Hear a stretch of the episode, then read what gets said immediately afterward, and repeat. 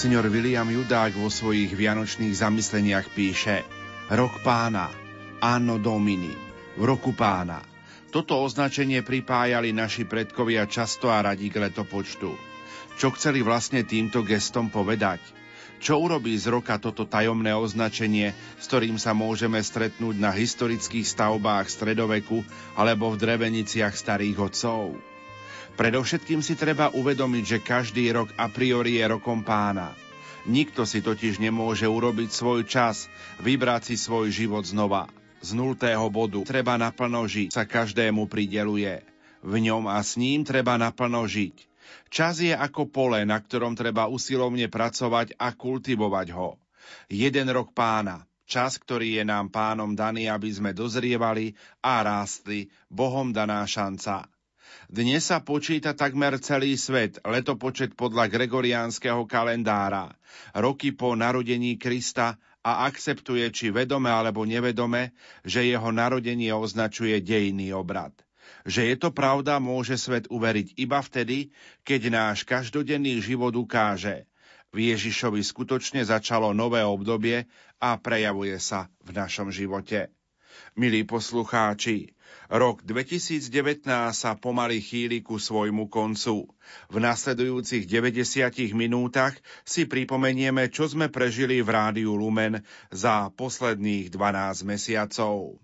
Pokojné počúvanie vám prajú Marek Rimóci a Pavol Jurčaga.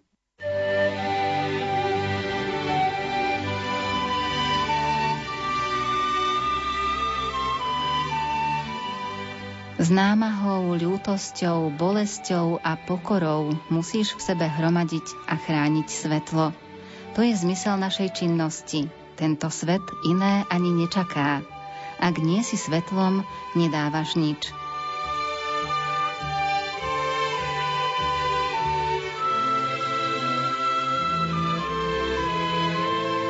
Pápež František povedal, Ježiš Spasiteľ, ktorý sa narodil v Betleheme, nám zjavuje lásku Boha Otca. Jemu chceme zveriť celý náš život. On je naše svetlo.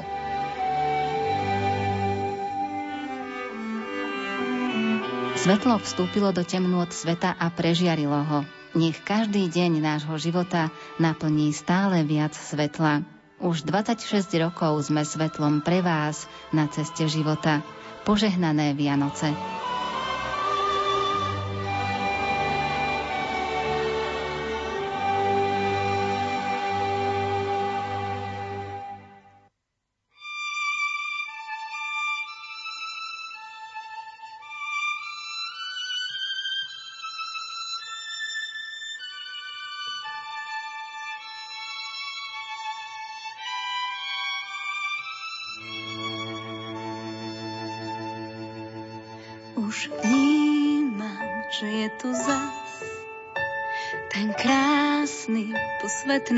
Čas, keď nádej a pokoj náš zasvietia v nás, zasvietia v nás. Len stíšiť sa na chvíľu, počúvať pieseň spanilú, čo vo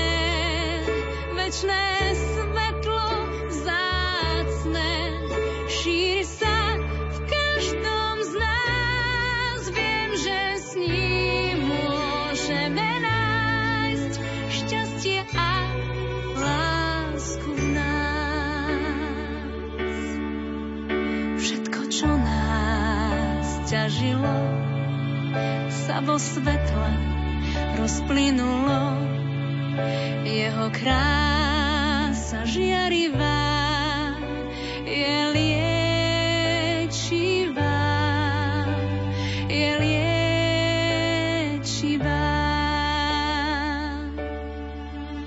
Dnes sa v kruhu stretneme veľkú radosť oslávime. Spojme sa a šírme len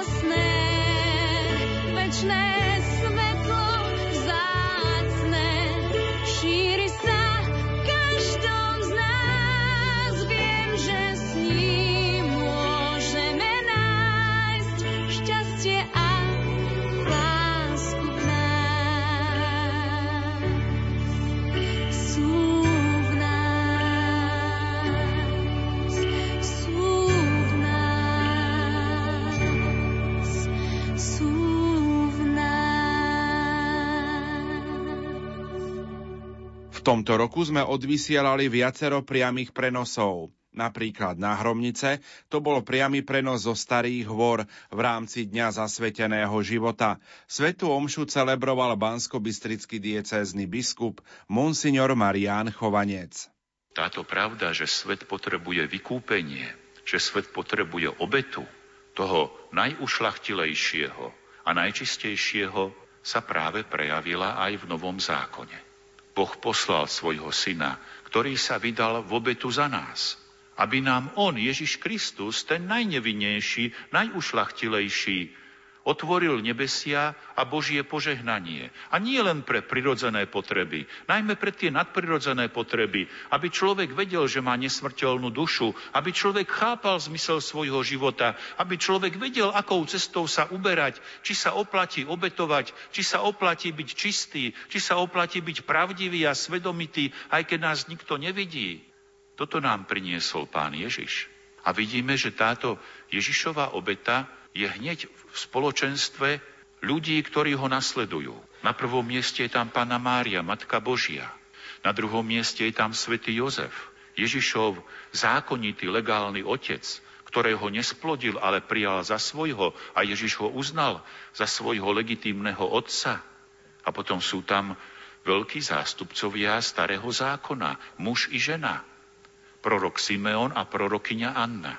Anna nehovorí nič, tá hovorí svojou prítomnosťou, tá hovorí svojim životom. Ale Simón sa ujíma slova a hovorí veľmi reálne a pravdivé slova, ktoré sú určené najmä Panne Márii. Tento je ustanovený na pád a na povstanie mnohých v Izraeli. V sobotu 16.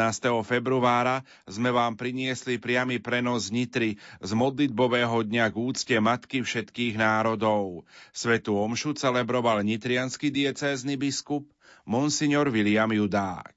Svetý Jan Pavol II ako liek na začínajúcu morálnu skazu, prejavujúcu sa pandémiou pocitu nešťastia, ako sme to počuli aj z úst Pátra Pavla, neváha viackrát načrtnúť riešenie, ktoré je v ostrom protiklade k dnešnej mentalite a zároveň je striktne marianské.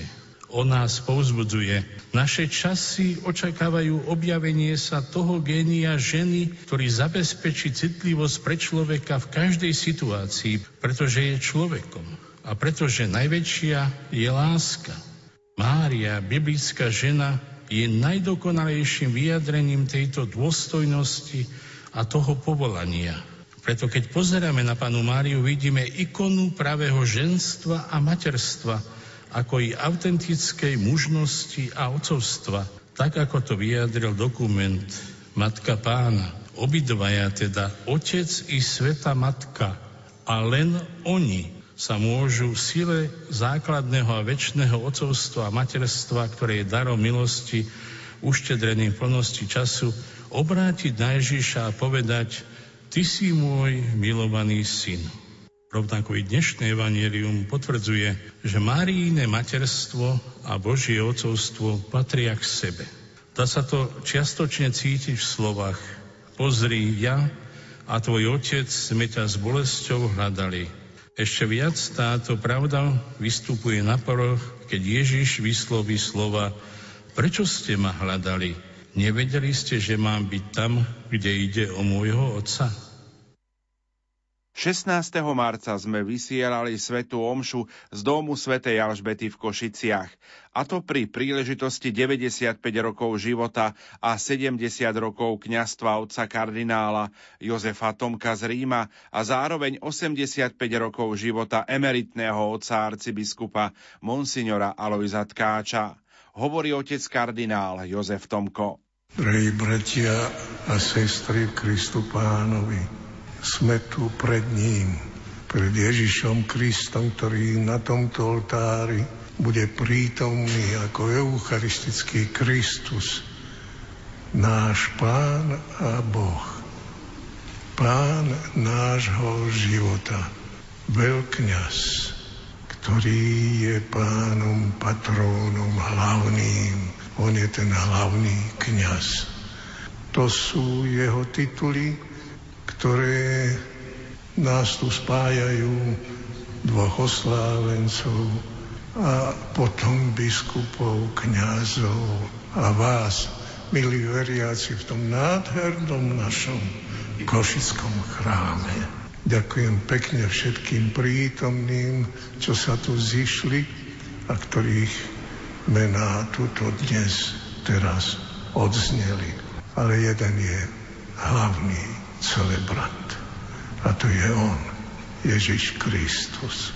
Pred ním sme zhromaždení a pred ním my ľudia sme predsa len slabí ľudia, my sme aj hriešni ľudia. Preto pred ním vyznajme svoje hriechy.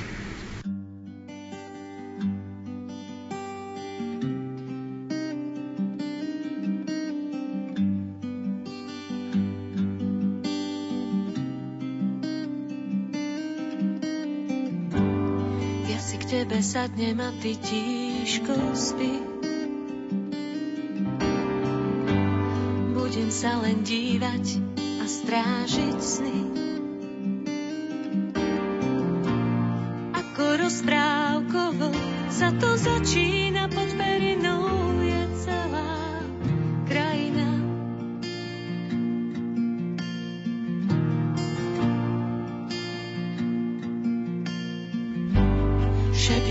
sa obliekol do bielej. Človek má chuť skočiť do hebkej postele. Jedna vločka padla na náš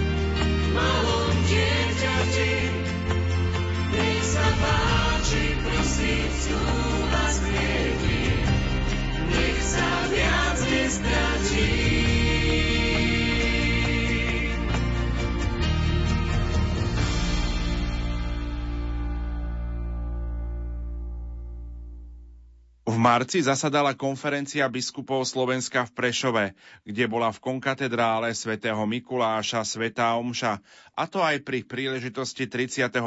výročia sviečkovej manifestácie a Dňa počatého dieťaťa. Počúvate oca arcibiskupa Monsignora Stanislava Zvolenského. Viete, dalo by sa ešte tak povedať, že v druhom čítaní, dovolte mi to pripomenúť, bolo, že obety a dary si nechcel, ale dal si mi telo. Je to také, pravda, povedali by ste tajomné teologické vyjadrenie, ale pozrite, dostali sme telo. Boh nechce nič iné. Zjednoduším to, aby sme to telo prijali v jeho podobe, akú má, a aby sme ho opatrovali od počatia po prirodzenú smrť. Svoje i telo iných. Samozrejme, že telo je len jedna časť nášho jestvovania, ale dal si mi telo. A takisto dalo by sa to znova troška zjednodušenie, ale pravdivo povedať, obety a dary nie iné, aby sme robili, ale aby sme život chránili. Slávnosť zvestovania pána nám ukazuje, že obdivujeme, Boh prišiel medzi nás. Viete, že jestvujú talentovaní ľudia za celé stáročia umeleckými dielami, výtvarnými dielami, hudobnými dielami oslavovali. My sa snažíme oslavovať tiež takej pokore, a to je tiež nádherné umelecké dielo, že sa mnohí z vás asi aj častejšie sa modlívate, napríklad tú modlitbu Aniel Pána. To je vlastne oslava toho vtelenia.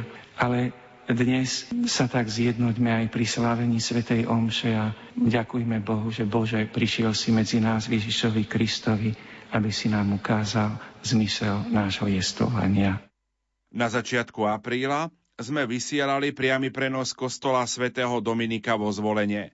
Boli tam pohrebné obrady najstaršieho reholníka na Slovensku, Pátra Aquinasa Gaburu. Poďme si jeho slová pripomenúť prostredníctvom zvukovej nahrávky. Kňazom som sa stal roku 1939. Na sviatok svätého Cyrila a Metóda som bol vysvetený v Olomouci a to od olomouckého arcibiskupa doktora Leopolda Prečana. To bolo už začiatok tých ťažkých rokov, ale ešte sa to dalo celkom pokojne uskutočniť. Celkom verejne som doštudoval a dokonca ešte potom rok ďalšieho štúdia do 1940, keď som potom z Olomouca prešiel na Slovensko a to do Trenčína pôsobiť. Ja som bol vtedy práve v kláštore v Košiciach a odišiel som na misie deň pred tým, ako likvidovali kláštory. A prišiel som do Trenčína a ešte som mal tam duchovnú službu pri sestrách Notre Dámkach a som sa dozvedel, čo sa v noci stalo. Tak aj na odporúčanie veriacich začal som sa skrývať a skrýval som sa na rozličných miestach a to dva roky. Až nakoniec na Orave, keď som sa skrýval, prišlo už k môjmu prezradeniu a tak som sa dostal do moci komunistickej vlády. Potom som bol odsúdený na doživotie.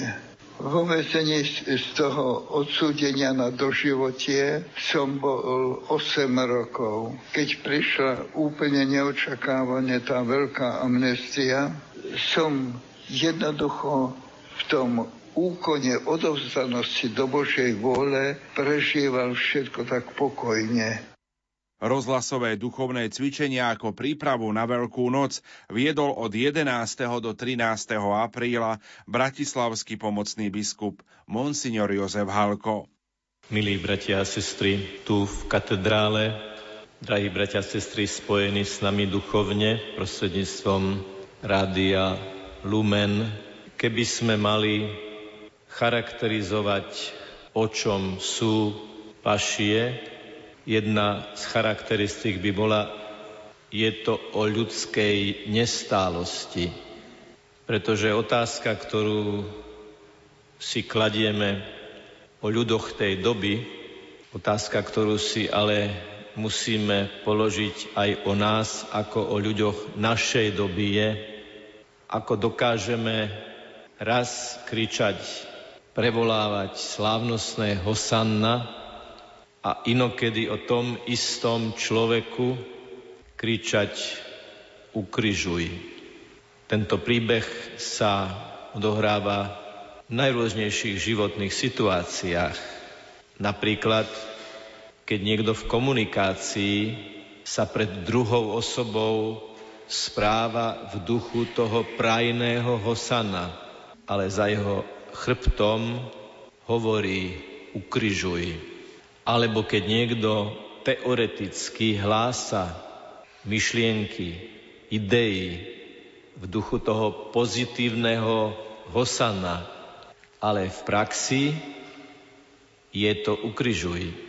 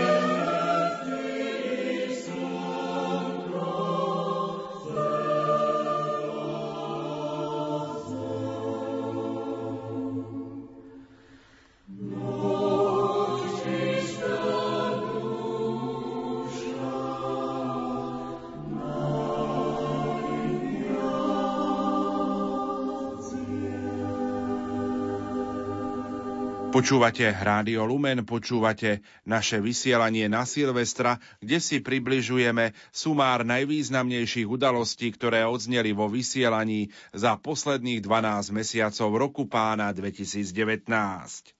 Obrady veľkonočného trojdnia sme vysielali z katedrály na nebovzatia Pany Márie v Rožňave, ktorým predsedal diecézny biskup Monsignor Stanislav Stolárik. Svete písmo nám odhaľuje dejiny spásy a predstavuje tieto dejiny ako rieku, v ktorej sme už aj my. Sme súčasťou tejto rieky, lebo sme pokrstení. A spomeňme si, keď budeme o chvíľu obnovovať svoje krstné sľuby so zažatou sviecou. Spomeňme si na to všetko, čo už bolo povedané. Zahľadme sa na sviecu a povedzme si, aby tak svietilo naše svetlo života viery, radosťou svedectva našej viery v tomto svete. Preto všetko to bolo napísané i povedané, aby sme to rozumeli. Lebo aj náš hrob, a každý jeden zomrieme, bude raz prázdny. Nie preto, že sa necháme spopolniť, takže nebude hrob. Nie preto, že by nás niekto ukradol z hrobu, bude hrob prázdny. Nie preto, že sa rozložíme, nie preto hrob bude prázdny, ale preto, lebo sám Ježiš povedal, ako som ja vstal, tak vstanete aj vy. Vstanete k väčšnému životu. A tak, milí bratia a sestry, spolupracujme s milosťou Božou, aby to tak bolo. Aby toto prisľúbenie sa tak stalo. Aby sme mali účasť na tej väčšnej promócii slávnosti, ktorá nikdy neskončí. Amen. V druhú veľkonočnú nedelu slávili nedelu Božieho milosrdenstva aj v diecéznej svetini Božieho milosrdenstva v Smižanoch. Hlavným celebrantom svätej Omše bol apoštolský nuncius na Slovensku, monsignor Giacomo Guido Otonello. Drahé sestry a bratia, Ďakujem pánovi biskupovi, monsignorovi Štefanovi Sečikovi za jeho láskavé pozvanie zláviť s vami desiate výročie po zviacky tohto chrámu Svetine Božieho milosdenstva. Teším sa z prítomnosti diečezných a reholnických kniazov, reholnič, sestier a bohoslovcov, a ministranti. V eucharistickom zhromaždení vo veľkonočnom spoločenstve každú nedelu veriaci navzájom zdieľajú dary vzkrieseného pána a jeho ducha. Stretávajú sa, aby zlávili stále živého Krista, prítomného uprostred svojho ľudu, aby okolo Neho tvorili církev, aby ako církev počúvali slovo a jedli z kleba života. Všetko toto je zároveň znakom, skutočnosťou, ktorú už prežívame a znakom toho, čím sa máme nadalej stávať. Pozviacka chrámu je slavnostný obrad, ktorým sa miesto na ktorom sa stretáva svetý Boží ľud, zazvecuje výlučne Božiemu kultu. Miesto na schádzanie sa, modlitbu, chválu a vdáku Bohu, na zlávenie zviatosti, hlavné nahlásanie Božieho zlova miesto, kde v Eucharistii stretávame Ježiša Krista, živého a pravého. Pamätáte sa? V sobotu 4. mája sme už po 15. krát putovali do Sanktuária Božieho milosrdenstva v Krakove. Hlavným celebrantom Svetej Omše bol riaditeľ Rádia Lumen Juraj Spuchľák. Takto sme mu ďakovali a zaspievala mu aj Monika Kandráčová. Milý pán riaditeľ Juraj, na záver Svetej Omše si zvykol poďakovať celebrujúcim mocom biskupom. Teraz dovol, aby som túto úlohu po tebe prebral ja. Milosrdnú Božiu lásku potrebujeme k životu tak ako jedlo a kyslík, hovorí pápež František. Chcem ti v mene zamestnancov Rádia Lumen i poslucháčov poďakovať, že si držal ochranu ruku nad týmito púťami, najprv ako študijný referent v kňazskom seminári biskupa Jána Vojtašáka v Spiskej kapitule, keď som bol ešte v seminári, a potom ako riaditeľ Rádia Lumen. Dovol, aby som sa v tejto chvíli poďakoval aj môjmu bratovi Petrovi, ktorý prichádza v tichosti vykonáva liturgickú službu a prípravu spolu s bohoslovcami. Milý Peter, Prajeme ti a modlíme sa, aby proces blahorečenia biskupa Jána Vojtašáka si dotiahol do zdarného konca, aby otec biskup Ján bol blahorečený. Chcem sa poďakovať aj mojim kolegom, ktorých vidíte alebo nevidíte, či už v našom stánku Rádia Lumen, tu pri prenosovom voze, ale aj vysielacému týmu, technikom, ktorí sprostredkúvajú už od rána od 6.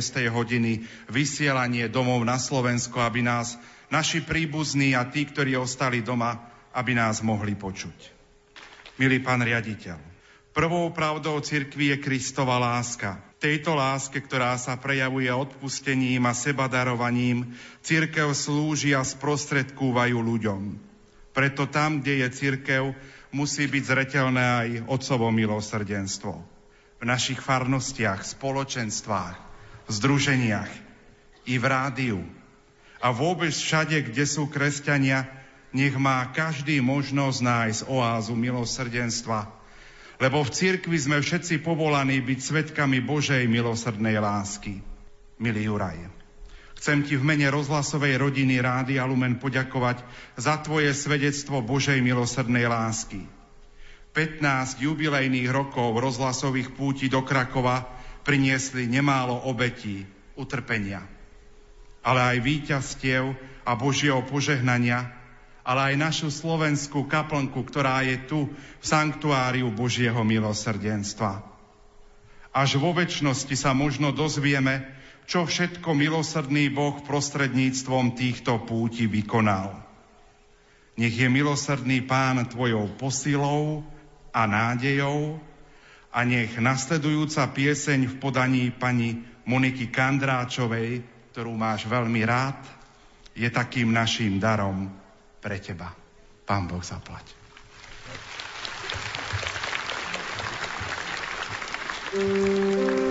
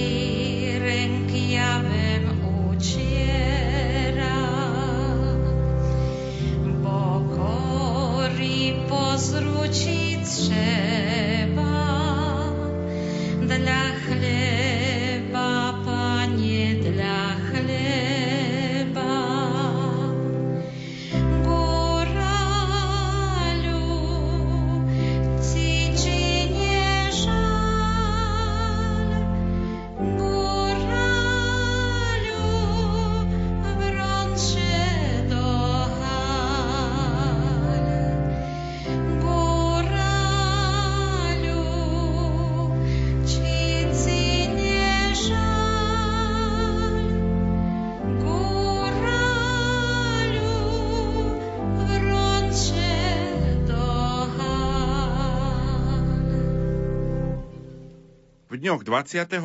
až 31. mája sme prinášali priame prenosy z púte rodiny nepoškvrnenej v Lurdoch. Púť duchovne sprevádzal trnavský arcibiskup Monsignor Jan Oroš a slovenskí pútnici zažili tak v Lurdoch univerzalitu cirkví. Mene Otca i Syna i Ducha Svetého.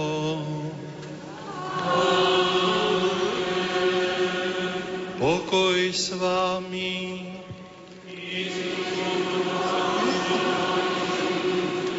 Modlíme sa. Milosrdný Bože, večná spása veriacich, vypočuj prosby, ktoré Ti predkladáme za našich chorých bratov a sestry, aby Ti spolu s nami vzdávali vďaky v Tvojej církvi skrze Krista nášho Pána.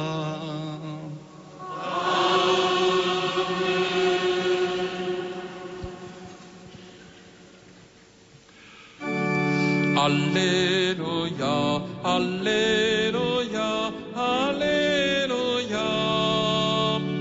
Alleluia, Alleluia, Alleluia. Acclamons le Seigneur, Alléluia, et son nom soit béni dans tous les temps.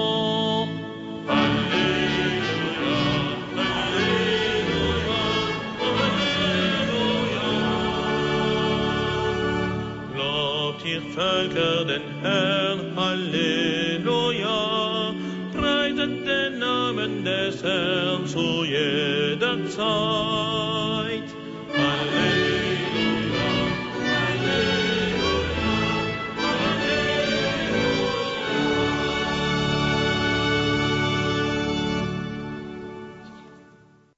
Sobotu 15. júna sme ponúkli priamy prenos kňazskej vysviacky z katedrály svätého Emeráma v Nitre.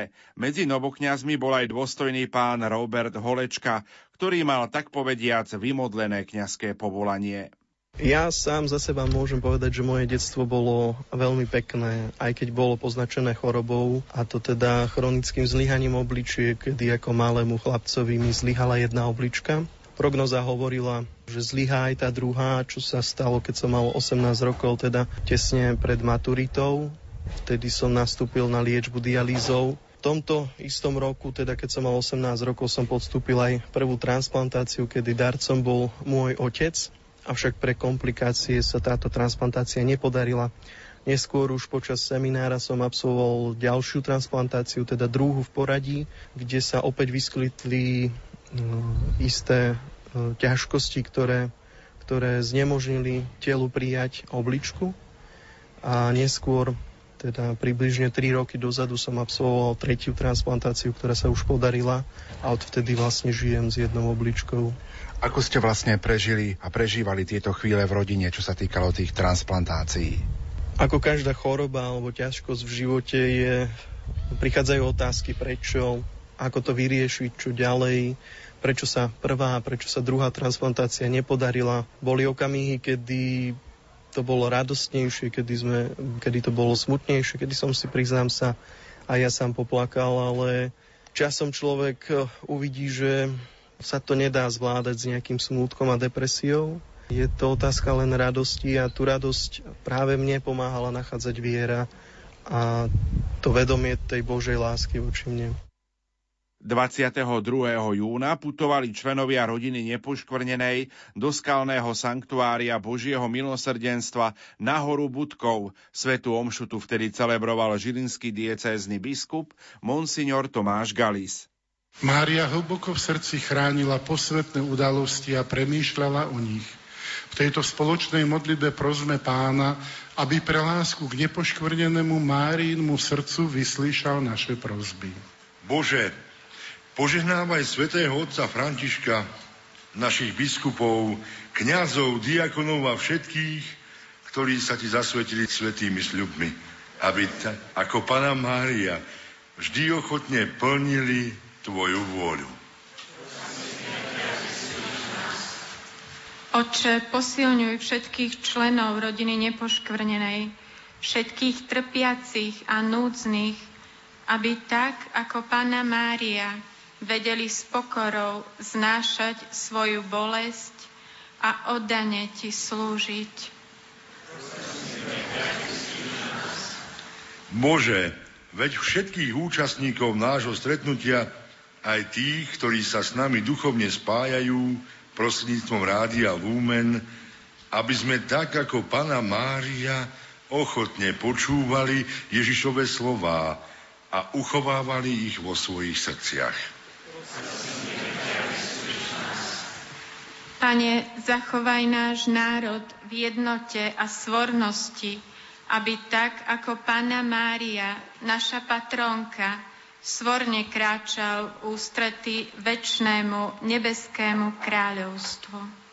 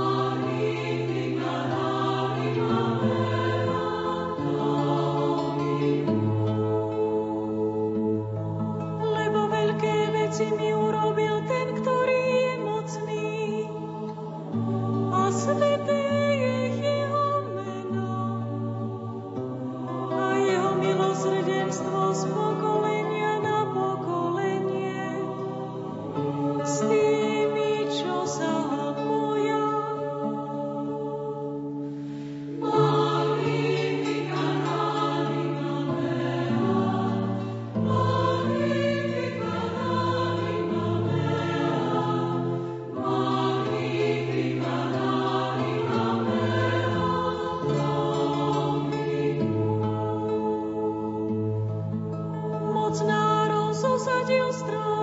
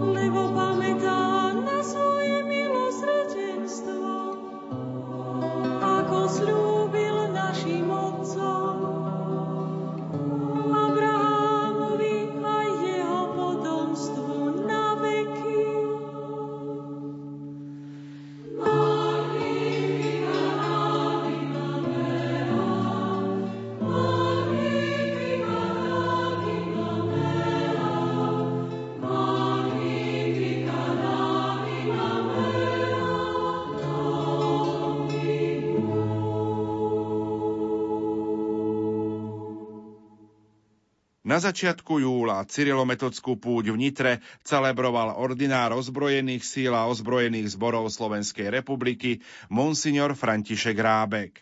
Radu nám dáva ten najkompetentnejší, sám Boží syn, ktorý o sebe povedal, ja som sa preto narodil, aby som vydal svedectvo pravde. Ja som cesta, pravda a život. A povedal nám to v takom veľmi jednoduchom, zrozumiteľnom podobenstve o dvoch staviteľoch.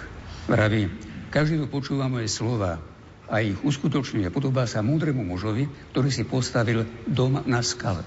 Prišiel lejak, príval, zaduli vetry, ale dom zostal pevne stále, lebo mal základy na skale. A naopak, kto jeho slova iba počúva, keby sme to trošku parafrazovali, kto povedzme slávy aj Svetu Svetu Cyrila metoda, ale ich neuskutočňuje, podobá sa hlúpemu mužovi, ktorý si postavil dom na piesku a ten dom pod náporom živlov sa zrútil. Z tohto hľadiska teda môžeme vidieť ako epochálne dielo svätého Cyrila a Metoda. Zamerali sa na sprístupnenie svätého písma Božieho slova nášmu ľudu. Zrozumiteľnej reči. Zamerali sa na výchovu, formovanie našich ľudí, aby dokázali kresťansky žiť podľa Kristovho slova. A tak aj svoj preklad svetého písma, keď ho uvádza Konštantín proglasom, tak v ňom sa obracia na našich predkov a bolo by pekné, keby sme to vnímali ako adresované aj nám. Počujte všetci, celý národ slovenský, počujte slovo od Boha vám zoslané, slovo, čo hladné ľudské duše nakrmi, slovo, čo um aj srdce vaše posilní. A o tých, čo tieto slova príjmu, Konštantín hovorí ďalej, víťazstvo dobré svojmu Bohu prinesú a zhube svojho tela uniknú, nepadnú oni, ale pevne zastanú. Pred Bohom ako údatní sa prejavia. Spolu s vami sme v prvý júlový víkend putovali aj do Levoče. Odpustovú svetu omšu tu celebroval jeho eminencia kardinál Stanislav Rilko, arcikňaz baziliky Santa Mária Maggiore v Ríme. Srdečne vás pozdravujem, drahí bratia a sestry, putinci z rôznych častí Slovenska, ale aj zo susedných krajín, Polska Maďarska, ktorí ste v tak hojnom počte prišli do Levovskej svetine na Marianskej chore z príležitosti sviatku navštevy Panny Márie. Je to silný dôkaz vašej lásky k nebeskej matke. Dôkaz, ktorý vám vo vašom živote vždy pomáhal zachovať si s jej materinskou láskou poklad viery v ťažkých životných chvíľach. Osobitne pozdravujem spiského biskupa monsiora Stefana Sečku, ktorému ďakujem za pozvanie predseda tejto eucharistickej slavnosti. Pozdravujem i prítomných biskupov, kňazov, osobitne rektora Svetine, ktorému ďakujem za privítanie. Tak ako vy. A ja prichádzam ako putník z Ríma, prinášajúc pozdrav a osobitné požehnanie svätého otca Františka. Počas leta sme odvysielali viacero priamých prenosov, medzi nimi napríklad aj odpust z Gaboltova k úcti Pany Márie Karmelskej či Škapuliarskej. Odpustovú svetu omšu celebroval monsignor Henrik Józef Novacký, arcibiskup a emeritný apoštolský nuncius. Drahí bratia a sestry, aby naše rodziny boli skutočne spoločenstvami života a lásky, potrebujú, aby v nich mal svoje miesto Boh. Potrebujú jeho silu, jeho moc, ktorá nie je z tohto sveta. Jak som tu prechádzal, tom videl, koľko tu rodí, koľko maličkých detí Božíka. Ďakujem vám za tú prítomnosť. Ďakujem vám za to. Mene cirkvi, mene Ježíša Krista. Rodina posilnená svetými sviatosťami, rodina, ktorá sa denne stretáva pri spoločnej modlitve, Rodina spoločne prežívajúca nedelnú svetú omšu bude schopná obstať vo všetkých životných skúškach a stane sa pre svoje okolie, predovšetkým pre svoje deti, požehnaním. Taká rodina prejde nepremôžená všetkými trpkosťami, znechutením a mnohými bolestnými skúsenosťami ktoré život prináša každému manželstvu a každej rodine. Vyťaža rodiny, ktorých žije Ježiš. Rodiny, v ktorých muž, žena, deti nezabudali, kade vedie cesta do kostola. Rodiny, v ktorých sa číta Evangelium. V ktorých majú v úcte Boží zákon. Rodiny, ktorých členovia hľadajú rádu a pomoc ľudí, múdrych vierou a kresťanskou skúsenosťou. Začiatkom augusta sme si pripomenuli aj výročný deň smrti Božieho sluhu biskupa Jána Vojtašáka v jeho rodisku Zákamenom na Orave. Svetu omšu tu celebroval otec kardinál Jozef Tomko z Ríma, ktorý pripomenul aj jeho dielo. Zvlášť sa staral o seminárskú a trvalú kňazskú formáciu, ako aj o ochranu rodín. Zorganizoval niekoľko eucharistických kongresov, bol na čele ústrednej charity v Bratislave a podporoval rôzne charitné ústavy, sirotince a detské domy. Šíril mariánsku úctu, najmä cez pútnické podujatia v Levoči podporoval mládežnícke, kultúrne a športové spolky, ako aj hnutie katolíckej akcie, zámorské misie a ružencové spolky. Publikoval mnoho náboženských článkov a kázni. Jeho zákroku u zodpovedného ministra v období holokaustu sa pripisuje zastavenie potom židovských transportov. Smutná kapitola a krakovský arcibiskup, metropolita Karol Vojtila, dobre poznal svojho južného suseda a vysoko si ocenil. Ako rímsky pápež, dnes už svetý, Ján Pavol II, sám vyzval na Mariánskej hore v Levoči 3. júla 1995 biskupov aby začali proces na jeho blahorečenie.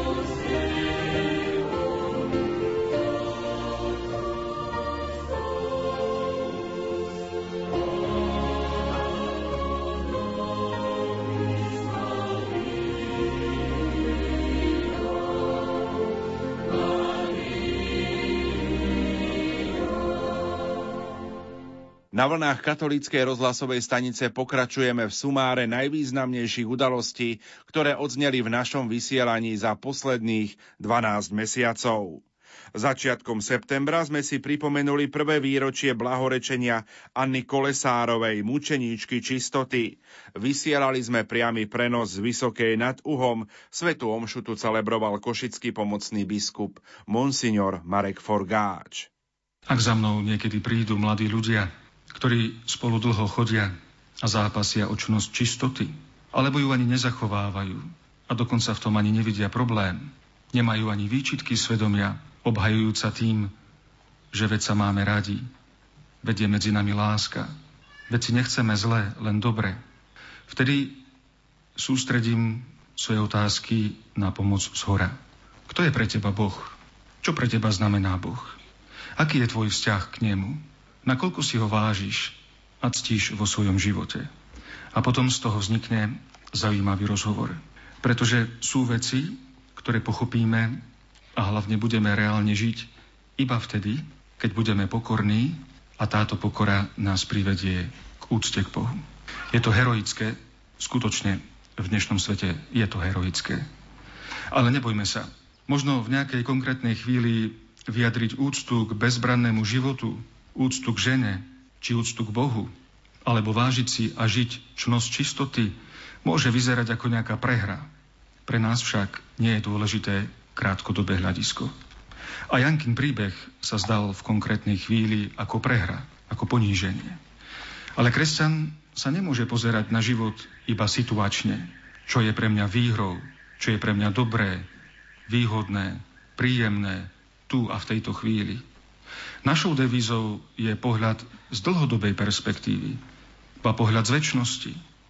Ankina prehra po desiatkách rokov prináša mnoho víťazstiev v životoch pútnikov prichádzajúcich na toto miesto. Mnoho obrátení, mnoho príbehov meniacich sa k dobrému tu našlo svoje miesto. Košická arcidiecéza si v septembri pripomenula štvorsté výročie smrti svetých košických mučeníkov. Vysielali sme priamy prenos domu svätej Alžbety v Košiciach, hovorí košický arcibiskup Monsignor Bernard Bober. Košice sú dnes označované za mesto tolerancie a zda aj kvôli bolesnej skúsenosti spred 400 rokov. Košice sú príkladom spolužitia spoločenstiev rôznych národností a hlavne komunít rôznych vierovýznaní. Ekumenické vzťahy sú tu azda najlepšie na Slovensku.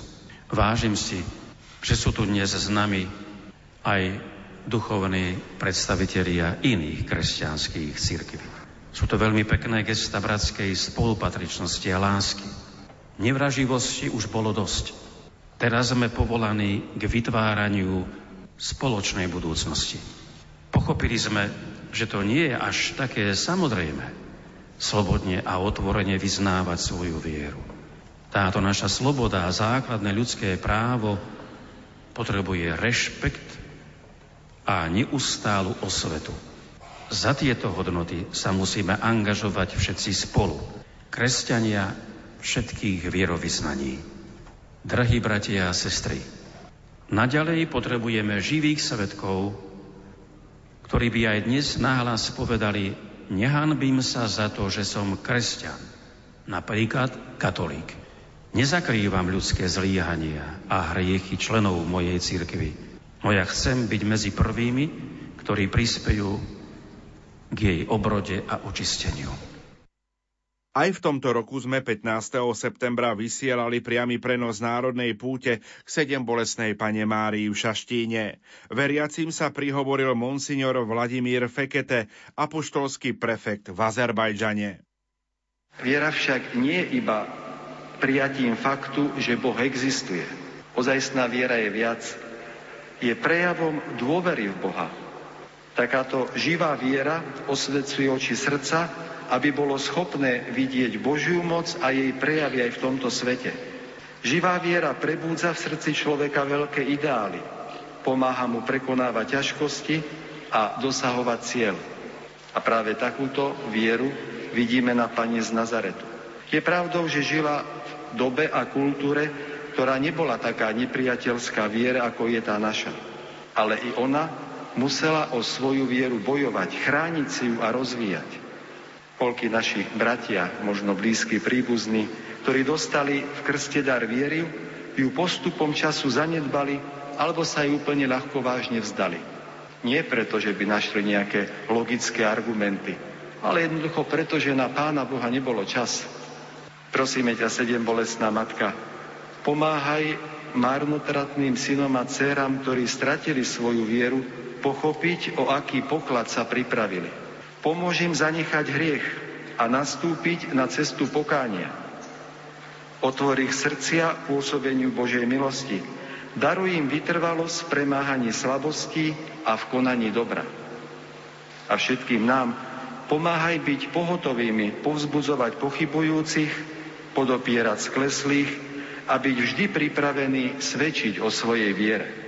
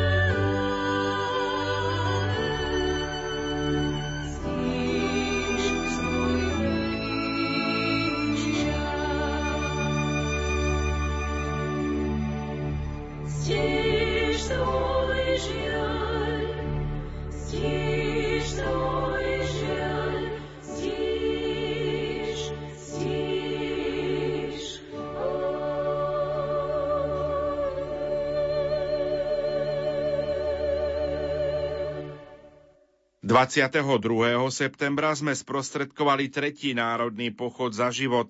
Z Bratislavy manifest pochodu čítal herec Štefan Bučko.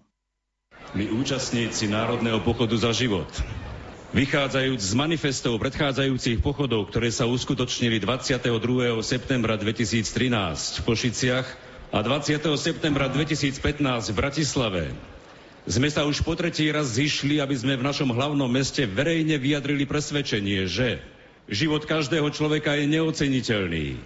Preto má byť bezpodmienečne chránený počas celej jeho dĺžky. Od počatia po prirodzenú smrť. A ľudská dôstojnosť každého človeka má byť plne rešpektovaná. Právo na život a rešpektovanie dôstojnosti má každý človek bez ohľadu na jeho pôvod, rasu, farbu pleti, náboženstvo, zdravotný stav alebo vek. Že obchodovanie s umelo vytvorenými embriami a snahy o medzinárodné uznanie kúpiť dieťaťa od náhradných matiek sú novodobým otroctvom. Že tehotným matkám v núdzi je potrebné poskytnúť pomocnú ruku a oporu. Že starostlivosť o deti a ich výchova je právom a zodpovednosťou rodičov, otca a mamy, Deti majú právo na rodičovskú ochranu, výchovu a starostlivosť. Že osobitným spôsobom má byť chránená a podporovaná rodina, založená manželstvom muža a ženy. Nakoľko v takejto rodine sa vytvárajú ideálne podmienky na vznik a rozvoj života človeka. Že starší a chorí ľudia sú plnohodnotnými členmi našej spoločnosti. Nesmú byť vytláčaní na jej okraj, ani považovaní za bremeno, majú právo na zdravotnú a sociálnu starostlivosť. Každoročne v novembri sprostredkúvame priame prenosy z Baziliky svätého Mikuláša v Trnave v rámci tradičnej trnavskej novény. Tá v tomto roku oslávila 75 rokov, hovorí arcibiskup Monsignor Ján Oroš. Počas deviatich dní tohtoročnej novény naplnili veriaci v rámci 50 svetých omší túto našu baziliku, dá sa povedať, až do posledného miesta. Mnohí sa zapojili do novény Pany Márie Trnavskej aj prostredníctvom katolického rádia Lumen doma i v zahraničí, na viacerých kontinentoch sveta. A za pomoci internetu nám to dávajú aj najavo, a ďakujú nám za krásny zážitok. Teším sa aj za tých, ktorí nás sledujú možno z lôžka, kde prežívajú bolesti a trápenia svojej choroby. Spomínam si aj na tých drahých mojich bývalých veriacich, keď som účinkoval vo farnostiach, kde boli lázy, kopanice, a dokonca vtedy tam nebol elektrický prúd, tak s tranzistorom počúvali nejakú hudbu. Vtedy ešte sa novéna za pomoci rádia neprenášala. Ale keď som videl to malé rádio, nebolo vždy dostať tie šulcové batérie, tak si kúpili ploské, viete, a to primontovali drôtikmi a čím to pripevnili? No gumou na zaváranie a tam to mali tie babičky položené. To bol jediný kontakt so svetom. Takže si viete predstaviť, že dnes, keď môžu aj títo ľudia sa s nami spojiť za pomoci rozhlasu, televízie, aká je to pre nich veľká radosť. 17. novembra v nedelu sa v Košiciach konalo vyhlásenie svätej Alžbety za patrónku mesta. Teraz bude prečítaný dekret kongregácie pre Boží kult a sviatosti, ktorým sa sveta Alžbeta stáva patronkou nášho mesta Košice. Klérus a veriaci z Košíc sa tak v minulosti ako i teraz s osobitnou úctou neustále utiekajú k svetej Alžbete Uhorskej, ktorá bola známa svojou vierou, poníženosťou a ďalšími vzácnymi čnosťami, a v chudobných spoznávala i uctievala Krista. Preto jeho excelencia Bernard Bober, košický arcibiskup, potom ako si vyžiadal všeobecnú mienku so súhlasom samozprávy a v súlade s cirkevným právom schválil voľbu svätej Alžbety Uhorskej za patrónku mesta Košice. Zároveň sa so svojou žiadosťou dňa 4. mája 2019 obrátil na nás, aby táto voľba i jej schválenie boli potvrdené v súlade s ustanoveniami o vyvolení patrónov.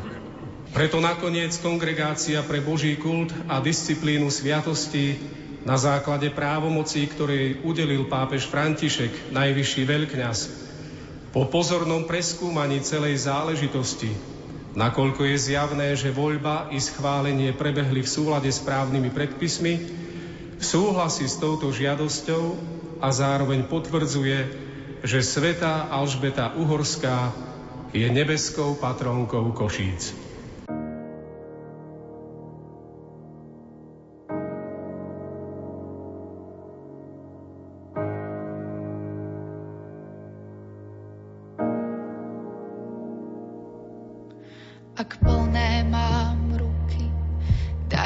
sa delia s chlebom. Ak sú prázdne, nech podobrú slabých. Nech vďaka nim ponúkam ľuďom nebo, nech nimi staviam život na kamienkoch pravdy.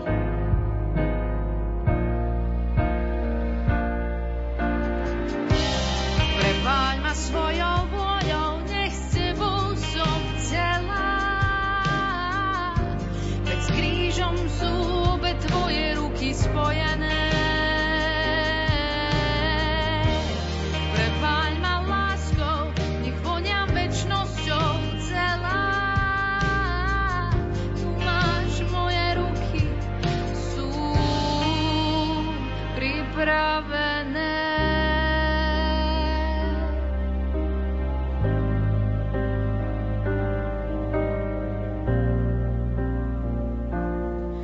Chcem ich ponúknuť obe, hoci by mali byť prevodnuté. Chcem nimi objímať, ako ty cez kríž a obetu.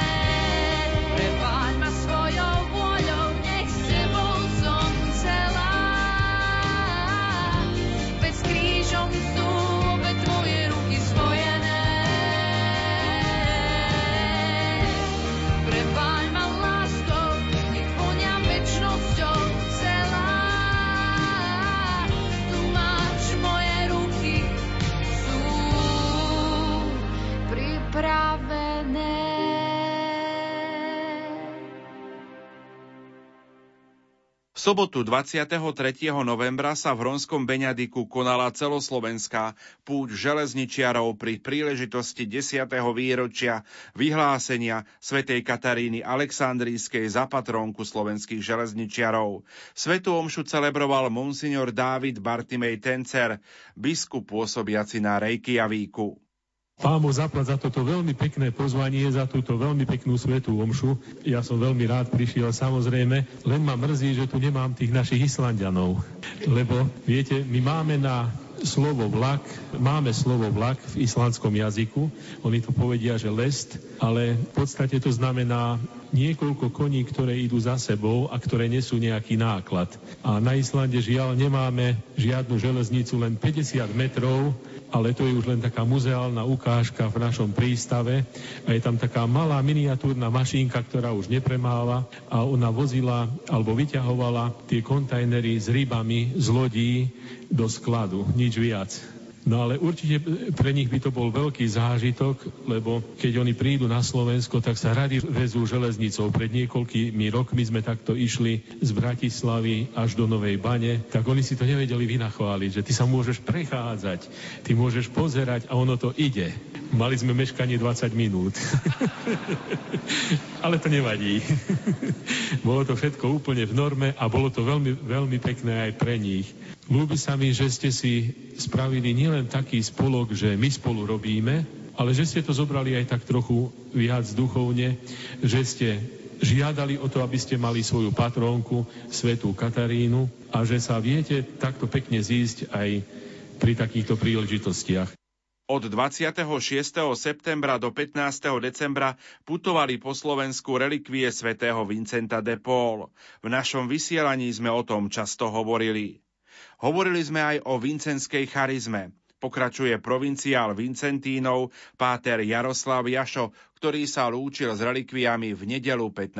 decembra.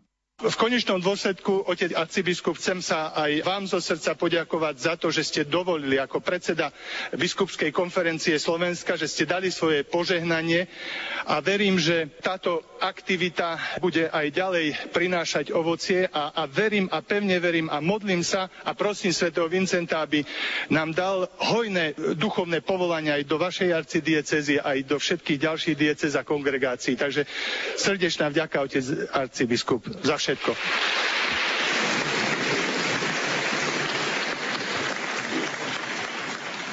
Prešove začiatkom decembra vo veku 93 rokov odišiel do domu otca monsignor Ján Eugen Kočiš, emeritný pomocný biskup grécko-katolíckého praského apoštolského exarchátu a abrický titulárny biskup. Zaopatrený sviatosťami odozdal dušu pánovi v dome svätého Kozmu a Damiána v Prešove v 69. roku kňastva a presne deň po 52. výročí tajnej biskupskej vysviacky, ktorú prijal v Brne 3. decembra 1967. Bol druhým najstaršie žijúcim biskupom byzantskej tradície na svete. Otec biskup bol prenasledovaný, väznený, pracujúci v bani a na ďalších ťažkých manuálnych postoch no vo svojej viere zostal nezlomený. Hovoril o tom aj v relácii História a my 3. mája 2012. Mne deň predtým oholili, že idem na súd a do večera ma tam neprevedli. A súd končil, že najvyšší súd zrušil najvyšší súd.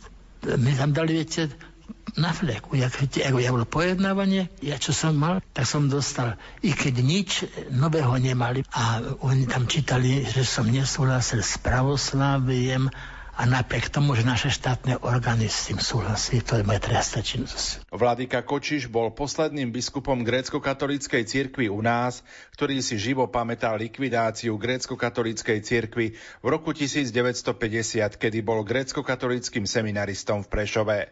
Po celý svoj život bol verným pánovým služobníkom. Jeho biskupským heslom bolo zvolanie Môj Ježíši milosrdenství. 11. rozhlasovú predvianočnú duchovnú obnovu viedol v rádiu Lumen bratislavský arcibiskup Monsignor Stanislav Zvolenský.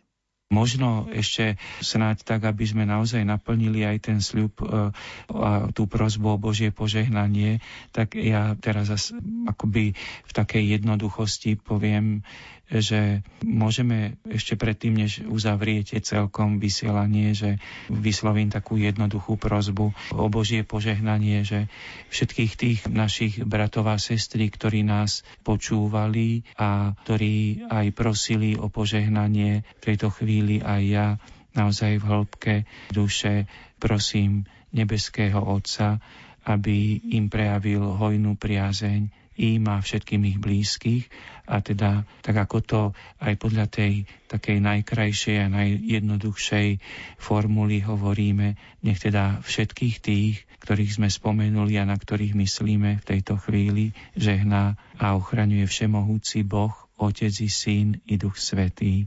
Amen.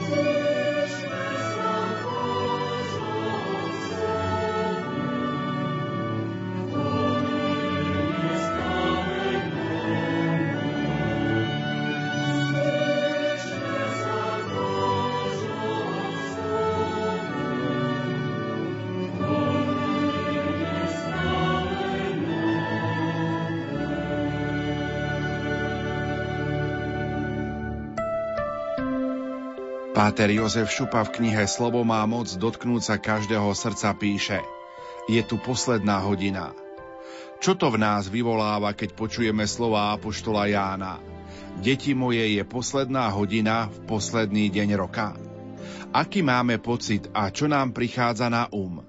Možno si povieme, ako rýchlo ten rok ubehol, aký bol pekný alebo aký bol ťažký.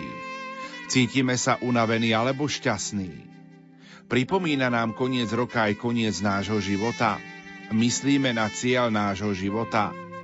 Istý náboženský založený filozof píše, že každá chvíľa nás teší iba vtedy, keď ju vidíme ako kamienok v mozaike väčšnosti. Nuž, ako je to s nami? Jezuitský kardinál Karlo Martini napísal, že sťažnosti a nárek nie sú dobrým stavebným materiálom. Posúvajú nás na nebezpečný terén nedôvery a rezignácie. Žiadať od druhých môžeme iba vtedy, ak sme schopní sami dávať. V posledný deň roku teda môžeme a máme zvažovať v modlitbe, ako sme prežili uplynulý rok.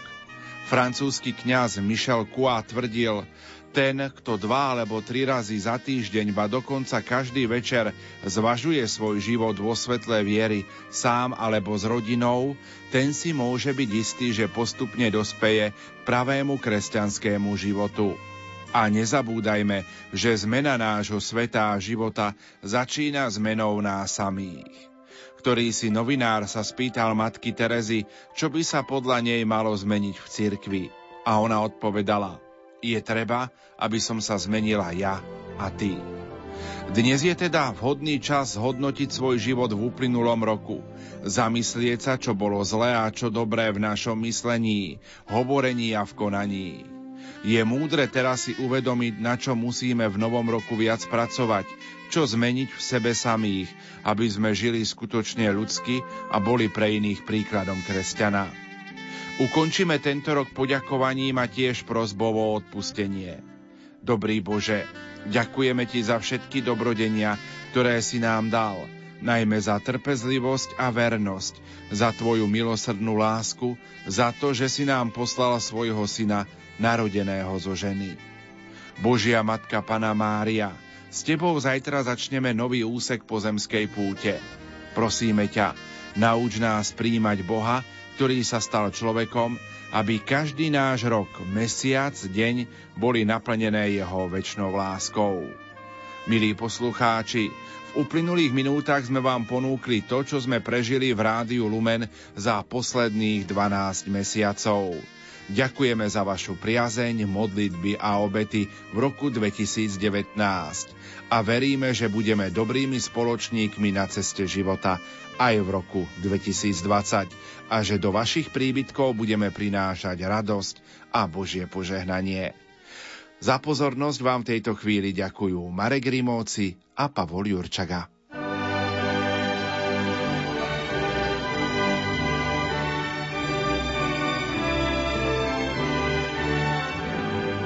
Starým mladosť navracajú. Mladým nesmiernu radosť dajú. Do rodných chalúpok deti privádzajú. Nepriatelia k sebe vľúdne slovo majú. Na prehrmené roky ľudia spomínajú. Tu najkrajšiu pieseň pery zaspievajú. To najcenejšie zo srdc ľudia rozdávajú. Takú čarovnú moc len Vianoce majú. Do života ľudí spásu prinášajú.